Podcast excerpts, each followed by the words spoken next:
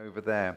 And so uh, uh, a family are going to church one Sunday and they decide to uh, try a new church, which uh, they had heard quite a lot about. Uh, this is in England. It's, um, it's one of those posh Anglican churches. And those are the sort of churches we have to dress up really neat and tidy to go along. It might have been St. Helens in Bishopsgate or All Souls in Langham Place, one of the two that I had read the account of.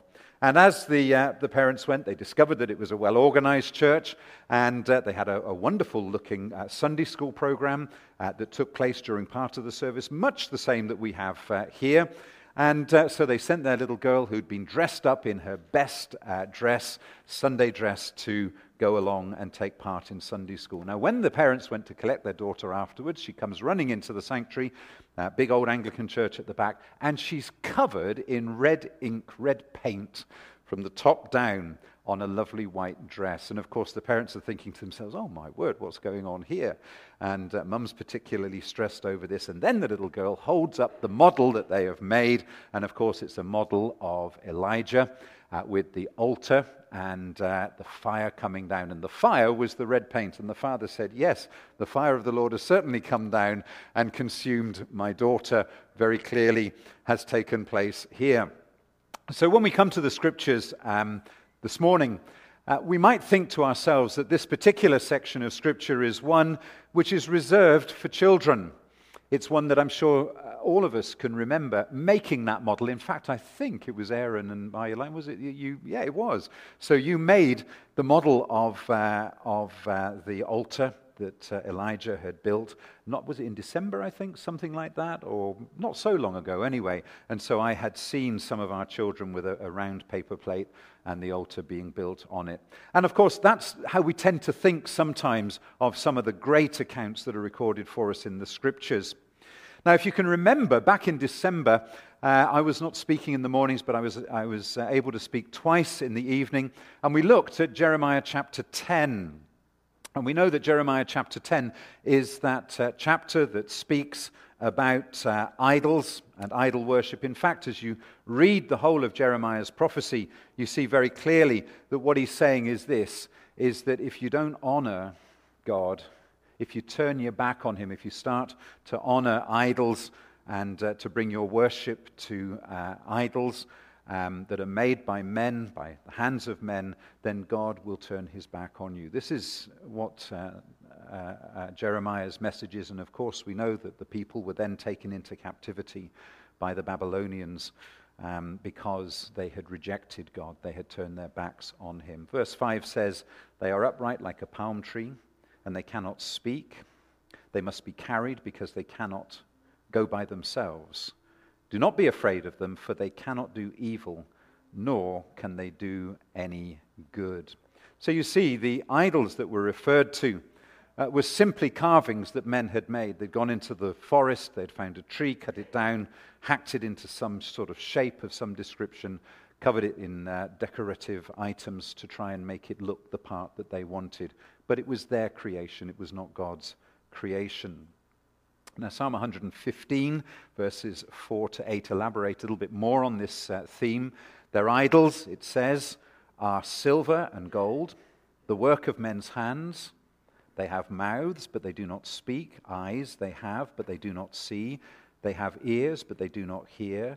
Noses they have, but they do not smell. They have hands, but they do not handle. Feet they have, but they do not walk, nor do they utter or mutter through their throat.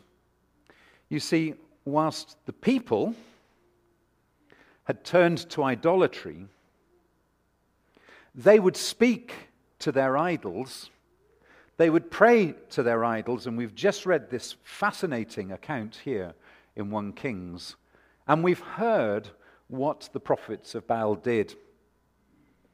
They kept on and they kept on. They performed various rituals for their idols. But the idols knew nothing because they couldn't hear, nor could they see, nor could they smell, nor could they move,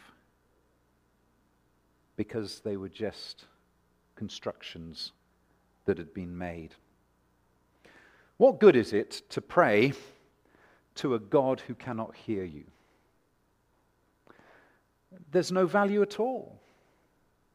Because we want and we know and we recognize and we realize that the God that we pray to hears us, sees us, and understands us. And that's the message that we want to look at as we come to 1 Kings 18 this morning, because we see a tremendous lesson for us. So, back in Jeremiah 10 and verse 10, the verse states this it says, But the Lord is the true God, and he is the living God, and he is the everlasting God. And so we give thanks for those three explanations for us. The Lord is the true God, he is the living God, and he is the everlasting King. So, what does this mean for us? Well, it doesn't take uh, a theologian to work this out, does it? A child could come up with the answers. It simply means that God can hear us. It means that God can move as he needs to move. He can smell. He can move his mighty hand. He hears, he sees, because he is the living God. And because he is the living God, and this is where it gets exciting for us, we are able to commune with him in prayer and in our daily relationship with him. So this morning uh, we turn uh, particularly to look at verses 36 to 39 that are contained in 1 Kings 18. Verse 36 reads, just find it here. And it came to pass at the time of the offering of the evening sacrifice that Elijah the prophet came near and said, Lord God of Abraham, Isaac, and Israel, let it be known this day that you are God in Israel, and I am your servant, and that I have done all these things at your word. Hear me, O Lord. Hear me, that this people may know that you are the Lord God, and that you have turned their hearts back to you again. Then the fire of the Lord fell and consumed the burnt offering, and the wood, and the stones, and the dust, and it licked up all the water that was in the trench. Now, when all the people saw it, they fell on their faces and they said, The Lord, He is God. Amen. Chapter 18 of 1 Kings is probably the lesson that we learnt in Sunday school, as we've commented already. But this morning, we have to look at the whole chapter. And this morning, we learn that this chapter is not just for children. In fact, it contains some incredible lessons for us so that we can live our lives effectively for God, so that we can have a relationship with God, so that we can understand and know the character of God and what his requirements of us are. Now, you might think to yourself, well, this is a bit of a strange passage to be able to learn these things from. And there are those that might say, well, of course, this is the pastor's interpretation of this particular section of Scripture. And you might even go out and think to yourself, he's not necessarily right. And there are times when we have different interpretations, perhaps, on Scripture. But I want to make a point this morning which is important for us all to understand. And it's this. In fact, J.I. Packer stated that Scripture interprets Scripture. Now, J.I. Packer, I think, uh, lived and worked uh, for a long period in Vancouver and is recognized as a theologian of both British and Canadian descent, so we're safe on that one. But J.I. Packer, I think he wrote a really good book entitled Knowing God, and if you're able to catch hold of that one, do so. But he made this point that when we come to Scripture, and let's face it, sometimes we do come to Scriptures and we think to ourselves, now, how in the world am I meant to understand this? Is this simply for children as a story? That we talk about, you know, God sending fire from heaven, burning up a, a sacrifice, and so on? Or is there something else that we can understand and learn from it? So, one of the principles that we always have is that when we come to a section of Scripture which is not easy to understand, we don't necessarily rush off and get our uh, commentary on that particular section of Scripture. What we begin to do is to look at Scripture and to see what Scripture says about Scripture. And this, I think, is one of the wonderful examples that we have uh, that helps us to understand this. Because when we turn to the New, the New Testament, we discover that the New Testament helps us greatly to understand the account that we have here recorded in chapter 18 of 1 Kings. And already in your minds, you're beginning to think to yourself, yes, now I remember that the New Testament talks about the prophet Elijah, not just once, not just twice, but a few times. You see, the New Testament has a very clear understanding of the prophet Elijah.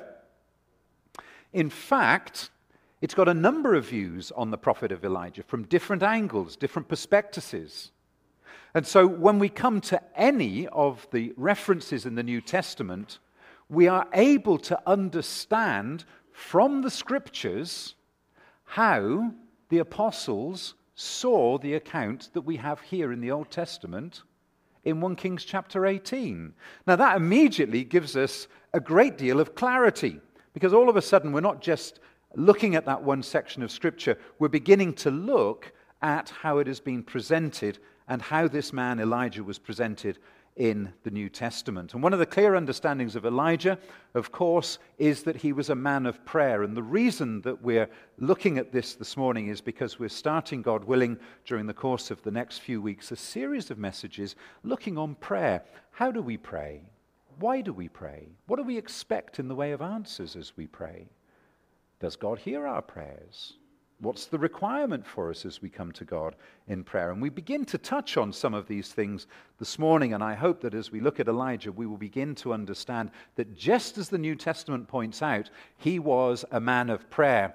And so that's the reason that we have come to this section this morning. And of course, James chapter 5, verses 17 and 18 are already verses that you might have been thinking to yourself, yes, now I remember because we read this Elijah was a man with a nature like ours, and he prayed earnestly that it would not rain, and it didn't rain on the land for three years and six months. And he prayed again, and the heavens gave rain, and the earth produced its fruit. And we say, Wow, isn't that wonderful? And there are some things that we can immediately learn from this Old Testament passage, from the account of Elijah, many accounts of Elijah, that we begin to see. But I think the very first startling point that comes out from this New Testament reference to Elijah is the fact that he was just like you and me. Let's talk about it because the verse begins. It says, Elijah was a man with a nature like ours. And so already we're beginning to learn something incredible. Elijah was like us. In other words, he had the same uh, views and, and, and opinions on many things. But when we think of Elijah, we think of him as a giant in terms of his spirituality and his walk with God. And of course, he was. But he was just like us, the scriptures say. He was human and subject to the same pressures of life that we face. But of course, Elijah was a giant in prayer. And this is why God used him. But what I want you to try and think to yourself is that what we've done is we've gone to the New Testament and we've taken, if you like, a clue, uh, a key, that might be a better word for it. And we're going to take this key now and try and unlock what we have here in 1 Kings 18. So that's the way I want us to try and look at this and to understand it. So, with this key in mind, let's turn back to uh, 1 Kings chapter 18. And we discover straight away that Elijah was indeed a man of prayer. So the Apostle James was correct when he made that statement. And in 1 Kings 18, verse 24, we have this confirmation for us. So if you can keep your Bibles open uh, to this uh, uh, uh, section of Scripture, then we'll quickly look at different verses because it's important that we see them for ourselves and that we understand. Then you call on the name of your gods, and I will call on the name of the Lord. And the God who answers by fire, he is God. And so all the people answered and said, It is well spoken.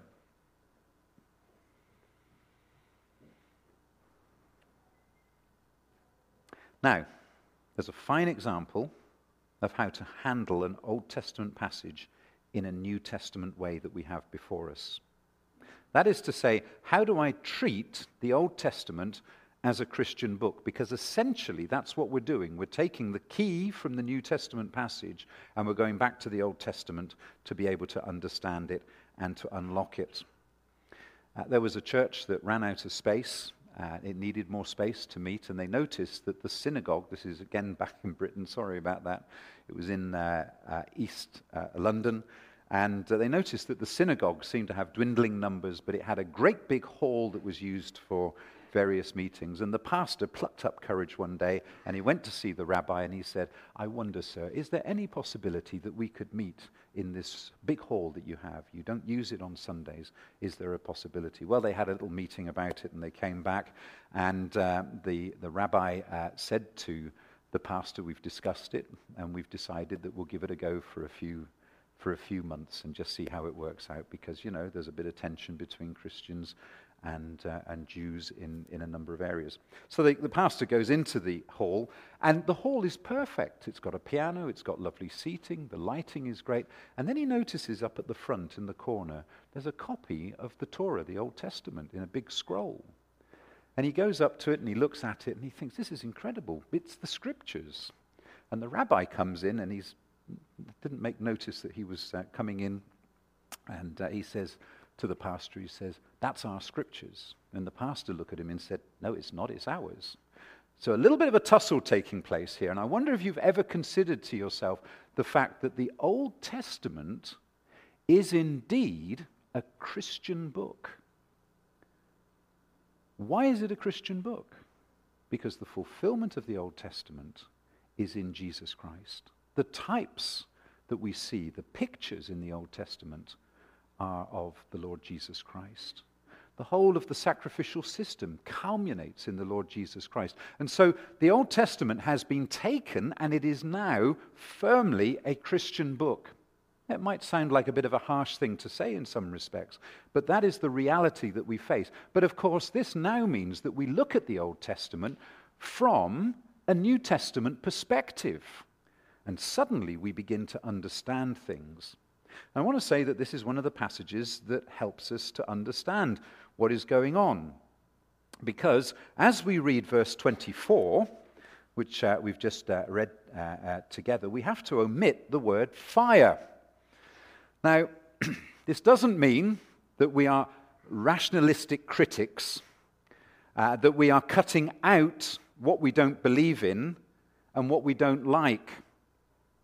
You see, if we are Christians, then fire is of no importance to us any longer. Please bear with me. If anybody disagrees, well, you can shout out now or we can talk about it afterwards, which might be the, the, uh, the more genteel way of, uh, of dealing with things. But you see, we have to go back to the New Testament to understand the point that's being made here.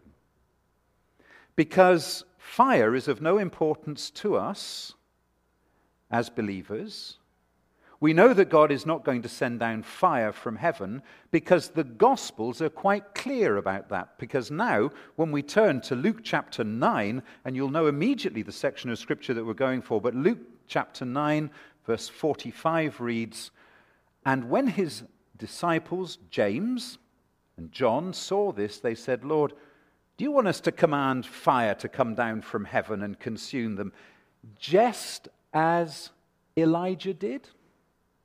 So remember what we've said, the lesson that we're learning. If you've got problems in interpreting Scripture, look at Scripture because the verse goes on and says, But he turned and he rebuked them. And our Lord Jesus said, You do not know what manner of spirit you are of. For the Son of Man did not come to destroy men's lives, but to save them. And then they went on to another village. So you see the value that we begin to have now as we look at Scripture. So for the believer, we read verse 24, and it goes something like this Then you call on the name of your gods, and I will call on the name of the Lord, and the God who answers, he is God. So, do you see how the key from the New Testament helps us to understand the passages that we have in the Old Testament. And what a magnificent statement this is. We are being told a great deal about God. And the number one thing is this God is not a dumb idol. God speaks, And this is why we have the scriptures, the Word of God. This is why Jesus was the Word made flesh. And I want to say this to you we are privileged as Christians, as believers, that we believe and we know and we have a relationship with a God who is not dumb. We have a relationship with a God who's not deaf. We have a relationship with a God who hears us. And he also talks to us. And he speaks to us. And that, friends, is a privilege. And then we go a step further and we learn from Elijah that God is indeed a God who listens to everything that we say. Now, you must put these two points together because, as I've mentioned, and I just reiterate again, because there's a, re- a difference between religion and relationship. You cannot have a relationship with somebody who does all the talking. Um, I met a chap once who said, You haven't met my wife. I can't get a word in edgeways. And he said, We can't have a relationship because she doesn't listen to a word I say. And I'm sure there are plenty of accounts where the guy doesn't listen to a word his wife says. And we can't have a relationship with a God who doesn't listen as well as speak. So when we understand that there is a God who speaks and also a God who listens, we discover that we can have, and in fact, God wants us to have, relationship with Him. He has something to say to us, but He wants to hear what we have to say. In fact, He delights to listen to us. 1 John 5:14 This is the confidence that we have in approaching God that if we ask anything according to his will, he hears us. So we have the assurance that God hears us as we ask in his will. Now, of course, there's a lot tied up in that, and we will touch on some of that in just a moment. So the challenge of Elijah is a fundamental one. Elijah is saying that God is God, and God speaks, and God listens. And that's the God that I want, and that's the God that you want. The challenge of Mount Carmel is for all of us as adult believers. It's not just meant for children in Sunday school because 1 Kings 18 tells us a great deal about who God is. And I'm talking about God with a capital G here. Because the society that we live in today, in those letters, G O D inserts whatever they want they include whatever picture they have in their mind as to what they want their God to be. And that includes people in churches too, includes people out in the street, includes people in the house next to you. And I hope and pray that it doesn't include us. Because what we need to do is to come to God's word so that we know who God is. We know what He's done for us, what He continues to do for us, what He does in our lives and what he does through our lives because we have relationship with him. And so, with the key that we have from the New Testament, we find that much of this chapter falls into place. No longer is it something abstract, it's concrete. And this so often happens with Scripture when we start to listen and to read the Word of God in a cohesive manner then we find the understanding that we're looking for. And what we're being taught here is that prayer that is not directed at the true and living God is a waste of time. That's the lesson. Why is it a waste of time? Because we have to have a God who can hear, a God who speaks, a God who answers us.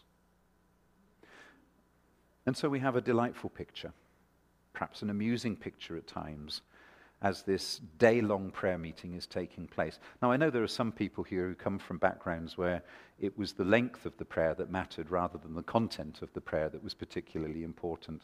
And uh, I remember growing up in, uh, in the, the, uh, the, Baptist church in uh, Reading in England uh, when I got to the age of 10 or 11, possibly 12 uh, my father insisted that I went to the weekly prayer meeting.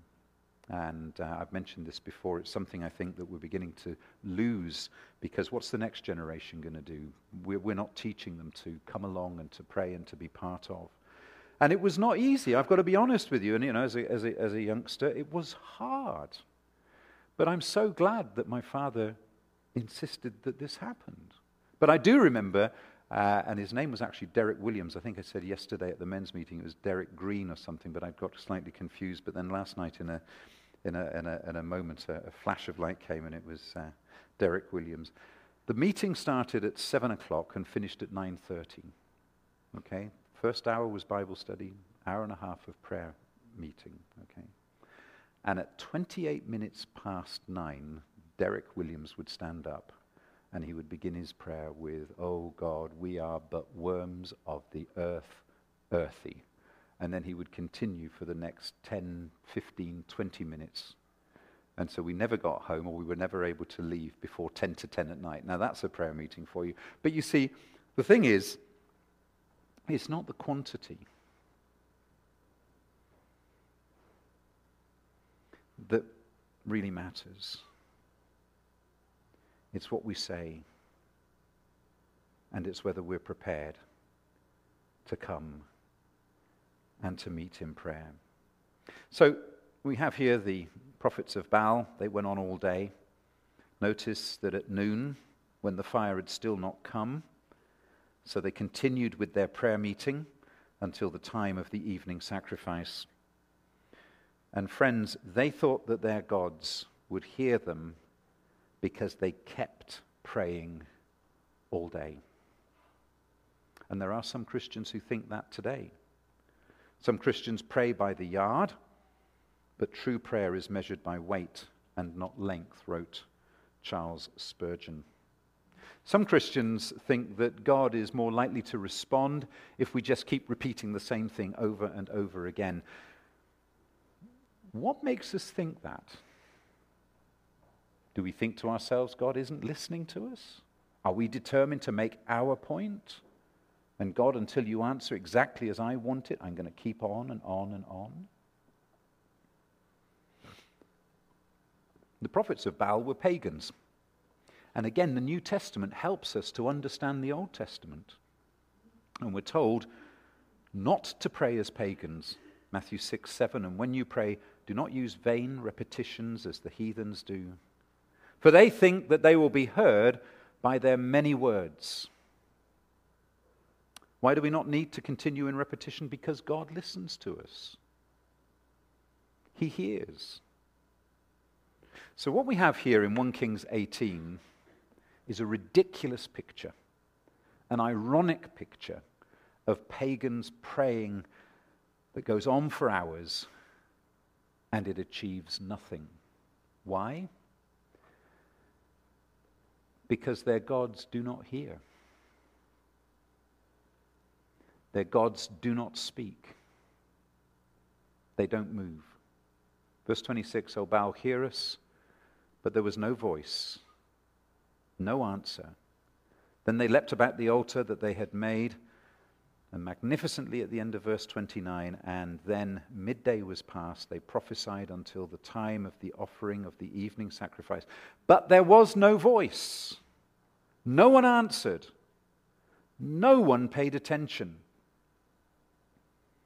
And so we come to the point of our message this morning.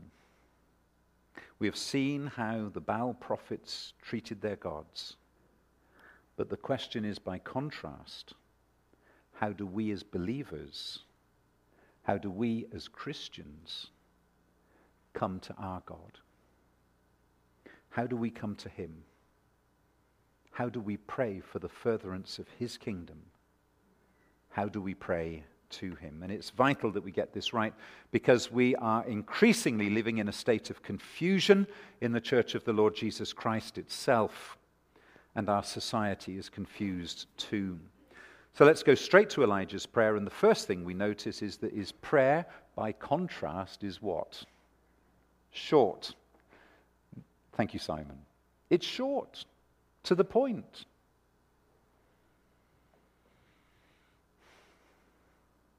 However, we also notice that before he prays, he does a lot of preparation.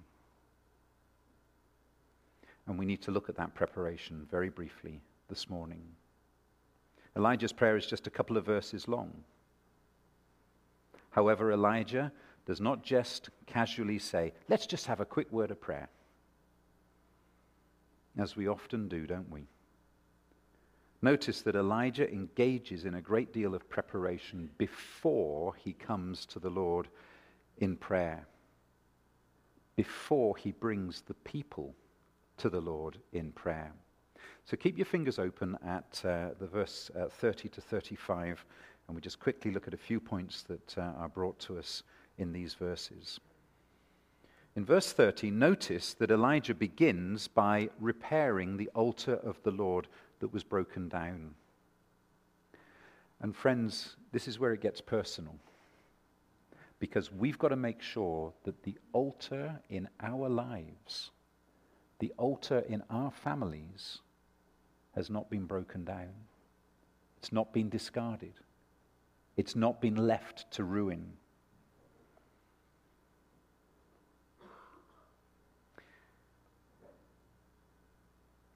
Do we push the true and living God to the back of our lives? There's a place that we keep God in. And I don't want God to come in and spoil all the things that we want to do. And has the altar in our lives been pushed back? What about our churches? What's the altar like in our churches? Do we give Christ the preeminence that we should do? And our society has pushed God completely back. A lady writes in Norwich on the infamous uh, Facebook page this week referring to Christians I ask them to refrain from wasting my time with the false narrative surrounding religion, and I ask them to take a course in reality. I am so done with their beep rhetoric. She's talking to you, she's talking to me, and she's talking to God. So, firstly, Elijah had to painstakingly repair the altar before he comes to God with his short prayer. And we need to repair the altar in our lives and in our homes and in our churches. And sometimes this takes time. What are the things that hinder? The things that must be put right in our lives? Well, here's just a few of them that we see from the scriptures. Wrong motives. What's your motives? James 4, verse 3 says, And when you ask God, you don't get it because your motives are all wrong. You want only what will give you pleasure. So, what are our motives in our prayers? Dishonoring relationships. This is an interesting one. Uh, Peter's talking here in uh, 1 Peter 3 and verse 7, and he says, Husbands, give honor to your wives. Now, why does he say that? Well, according to the verse that we have here, it says, Treat her as you should, so that your prayers will be answered. Men, particularly, relationships are important. We've got to make sure it's right. Secret sin. Psalm 66 If I had not confessed the sin in my heart, the Lord would not have listened. We go on doing it our way with the secret sin in our lives and we forget that the altar has been broken down. Idols in our hearts. Fascinating verse, Ezekiel 14:3. Son of man, these leaders have set up idols in their hearts. They have embraced things that will make them fall into sin. Why should I listen to their requests, God says? A lack of faith. Mark 6, verses 5 to 6. Jesus has been working miracles, and, and, and then he comes to people that had a lack of faith. And here's a very major one for us lack of forgiveness. If you forgive those who sin against you, your heavenly Father will forgive you. Matthew 6, 14 and 15. You see, we have to prepare we have to repair the altar in our lives. And then in verse uh, 31, Elijah took 12 stones according to the 12 tribes of Israel. And notice in verse 31, he says, according to the number of the tribes of the sons of Jacob. I want you to notice this next statement very, very clearly to whom the word of the Lord had come. Do you realize that there is no understanding in the Bible that the word of God is just constantly coming to different people all the time? Now, some of you may be shocked to hear that. You might disagree. But come with your Bibles and let's go through it together. You know what I mean? Someone says to you, or you yourself say it God has spoken to me. He told me. But there's no idea in the Bible that this is that God is constantly speaking like this. And it's amazing how quickly God changes his mind, isn't it? Someone says, you know, God's told me to come to Norwich Baptist Church. God's told me to be part of the leadership team here. And the following week, God's told me to go to, to another church. Is this the God that changes his mind? It's not how it works. And so we've got to be very careful when we say that God has told us something, that God has said something, because this is not the overall understanding that we have from Scripture as to how God speaks. This is not God speaking. It is our hearts so often speaking. It is our minds telling us just what we want to hear. What we need to understand is that God has revealed himself historically. He has revealed himself, so these scriptures say, to Abraham, Isaac, and Jacob. And that is the final revelation of the Old Testament. And our God is the God of the Lord Jesus Christ. And he has revealed himself historically at the incarnation, the death of the Lord Jesus, and his resurrection. Those are the times that God has revealed himself, giving a complete picture of salvation for his people.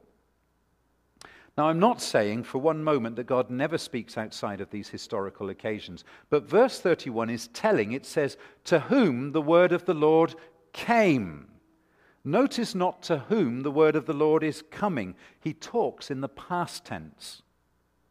So, if you want to know what God stands for, I have to go back to Abraham, Isaac, and Jacob, or Israel. And if you want to know what Christianity is, then you have to go back to Jesus Christ and the apostles. So here is Elijah. He spends time repairing the altar. He takes these 12 stones in order that they may understand the nature of their God because he wants them to know who this God is. What's his name? How's he to be addressed? And he wants to be addressed as the God of Abraham, Isaac, and Israel, that is Jacob. And of course, remembering names is important. And in the New Testament, he is the Father of our Lord Jesus Christ. Now, thirdly, in his preparation, Elijah has a trench dug around the altar. That takes time. And then, fourthly, he has the wood arranged and the animal butchered and placed on the altar. And again, this takes time. And fifthly, he has loads of water brought up from the sea because Mount Carmel is near to the Mediterranean. As you look down, you can see the sea. And I guess it's a long way to go from the ocean all the way back up to the top of the mountain. And he says, you know, guys, come and flood the, the, the, altar. And he says, do it once, and then he says, do it twice. And they say, do you really want us to go all the way down there for a third time? And Elijah says, do it a third time. So that's all the things Elijah must do before he prays. You see, there's nothing casual about prayer. You see, as Elijah prays, he wants to show that he is praying to a God who has revealed himself in history. Elijah comes with a sacrifice and everything is order in order. Elijah wants the people to know that they can only respond to a God who has first revealed himself to them. There's no such thing of responding to a God before he reveals himself first. The Word of God always comes first. And after all this has happened, Elijah is ready to pray. And his prayer is truly amazing. And we find that he prays three remarkable things. The first is that the people recognize their God for who he is, that they show respect and hallow his name. Verse 36. This is Elijah's first priority. And isn't it interesting that this is the first priority given to the Lord's Prayer in Matthew chapter 6. And next week, we conclude looking at 1 Kings 18 by looking at the prayer that Elijah actually made, and we look forward to what we can learn